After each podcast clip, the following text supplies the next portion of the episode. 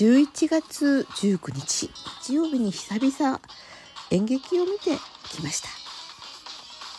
題名はパリバール。何でしょうねって思いました。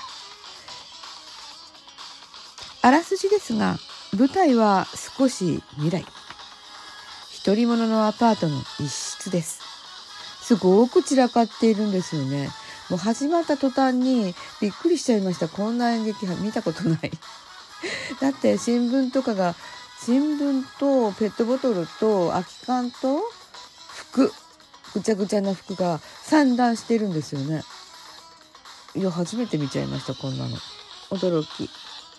なんとえー、これどうなるのっていう感じでした。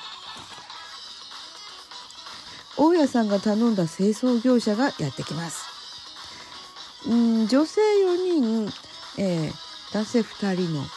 いろんなあのコメディが繰り広げられます。清掃してるうちに彼らは変なものばっかり見つけてきます。例えばなんだろう。ノート。そのノートの中にはなんか怪しげなことばっかり書かれている、えー、あとはなんだろう。うん。拳銃まで出てきたって。え？ってみんな驚いてしまってこれはもう警察に届けなくっちゃということに話が進んでいきます。でもあのこの清掃業者の社長である38歳ぐらいの、えー、女性社長。そんなに人をそう決めつけるものではないと思う。本当にそんな証拠があるのかわからないじゃないかと。このノートと拳銃だけで決めつけていいものかどうかわからないじゃないかと言って ずっと主張しているわけです。でも従業員はもう絶対これは怪しいと言い張ってまあそれでも目の前の仕事をしなさい。私たちは片付けるのが仕事なんだから片付けてしまってから話してもいいじゃないですかっていう形で従業員を促し1幕2幕3幕4幕と進んでいくうちになんとねその散乱したゴミがきれいにあの話をしながらも片付けられていく様がとても面白かったですね。最後には何もなくなっちゃいました。幕一幕終わるたびにその片付けたものをこうススッとあのドアの外に持っていくわけですね。持っていくわけですよね。まあ楽屋っていうか舞台袖っていうんですかね。見えないんですけど。で少しずつ少しずつそういうふうに持っていって最後には本当に何もなくなっちゃうっていうのがとってもね良かったですね。うん、そして、えー、いろんな、まあ、想像？その男性はどんな人なのか？その間に大家さんと大家さん夫婦ですかね？が現れて お尻に敷かれている大家さんが、えー、何ですか？野球の選手名鑑ばっかり眺めてるのが趣味の大家さんでそれをあの何かにとサボっていると言ってなんか目くじらを立ててすごい形相で追いかけてくる奥さんとのドタバタがちょっとすごかったです。えー、その話をを進むうちに娘さん夫婦というもの方がやってまいりましたそして、えー、なんとその孤独死した住人があ前に離婚したあ離婚したあとこの娘さんだったらしいですね。しかも実の娘さんではなく、えー、奥さんの連れ子さんだったらしくて、えー、その男性は、えー、その娘さんととても仲良くとても可愛がっていた本当の親子のようだったという話を娘さんがしてくれました。えー、清掃業者さんたちはなんかとってもあの冷たい男だったのではないかっていうふうな予想を立てたんですけどもそうではなくって娘さんの口からは優しいお父さんで好きだった自分を本当の娘として可愛がってくれたのがとても嬉しかったというそういうお話をしてくれたのでした。この娘さんはもう近々出産するということで興信所に頼んでちょうど今日今日お父さんの居場所を突き止めてここにやってきたということでした。セリフの端々に1990年代に流行ったものだとかそのその時のなんかパ・リーグの話とかなんかそんな話私はちょっと分かんないんですけども大変ねあのその説明のセリフを大家さんがしてくれるんですが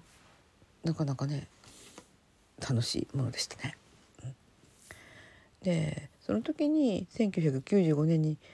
えー、警察庁長官狙撃事件がありそれは2010年に未解決のまま捜査が終了してしまったという話です。ですから犯人は捕まっていないと。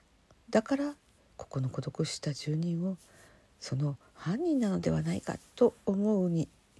足りる資料がいっぱい出てきていたので清掃業者さんたちは、うん、その方向でなんかとっても妄想が膨らんでいました。が、えー、娘さんの話によると父は趣味で小説を書いていた。というお家で。それはいろんな見つかったものはその父の資料ではないかという話でした。ね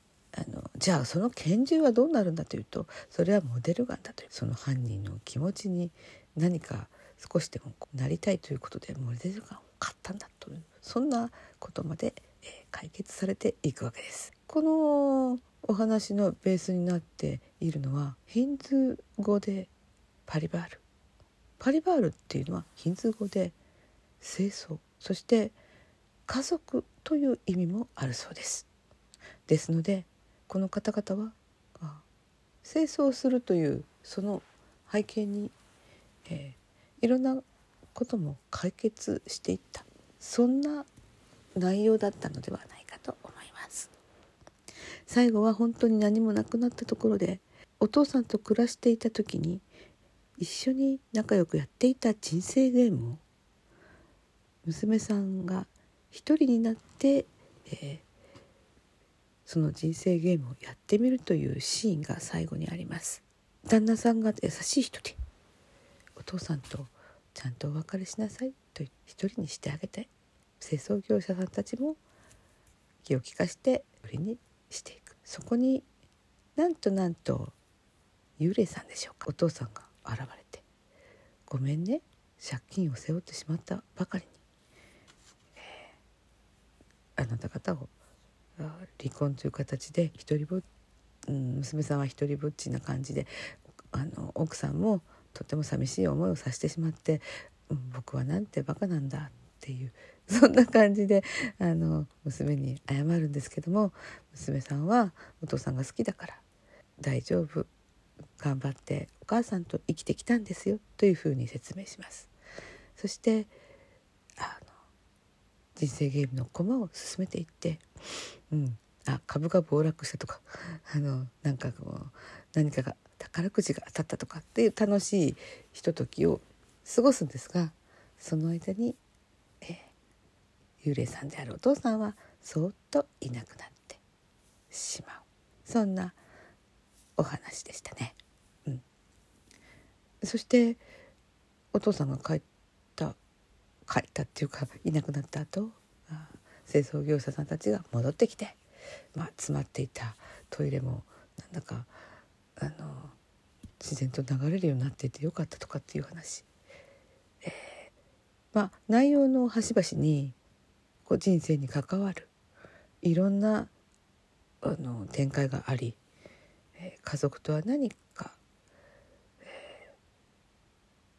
人生とは何かっていうことを考えさせるセリフというものが端々に出てきてそれがなんかこう嫌味なく流れていったそんな演劇でした。え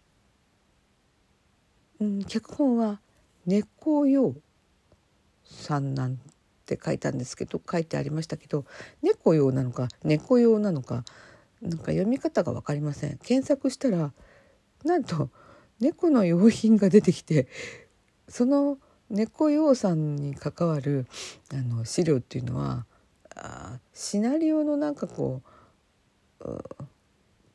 ホームページ？それに出てくるのみで、うん、